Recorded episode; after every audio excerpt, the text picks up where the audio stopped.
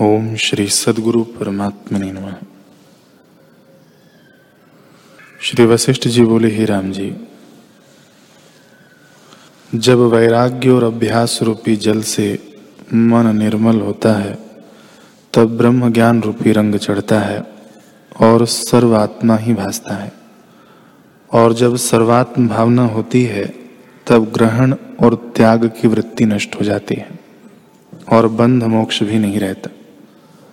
जब मन के कषाय परिपक्व होते हैं, अर्थात भोग की सूक्ष्म वासना से मुक्त होता है, और सतशास्त्र के विचार से, क्रम से, बुद्धि में वैराग्य उपजता है, तब परम बोध को प्राप्त होता है, और कमल की नाई बुद्धि खिलाती है। मन ने ही सर्व पदार्थ रचे हैं, और जब उससे मिलकर तद्रूप हो जाता है, उसका नाम असम्यक ज्ञान है। और जब सम्यक दृष्टि होती है, तब उसका तत्काल नाश करता है। जब भीतर बाहर दृश्य को त्याग करता है और मन सतभाव में स्थित होता है, तब परम पद को प्राप्त हुआ कहता है।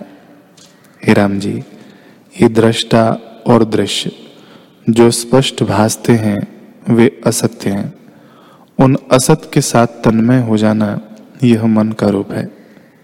जो पदार्थ आदि अंत में न हो और मध्य में भासे, उसको असत्य रूप जानिए सो यह दृश्य आदि में भी नहीं उपजा और अंत में भी नहीं रहता।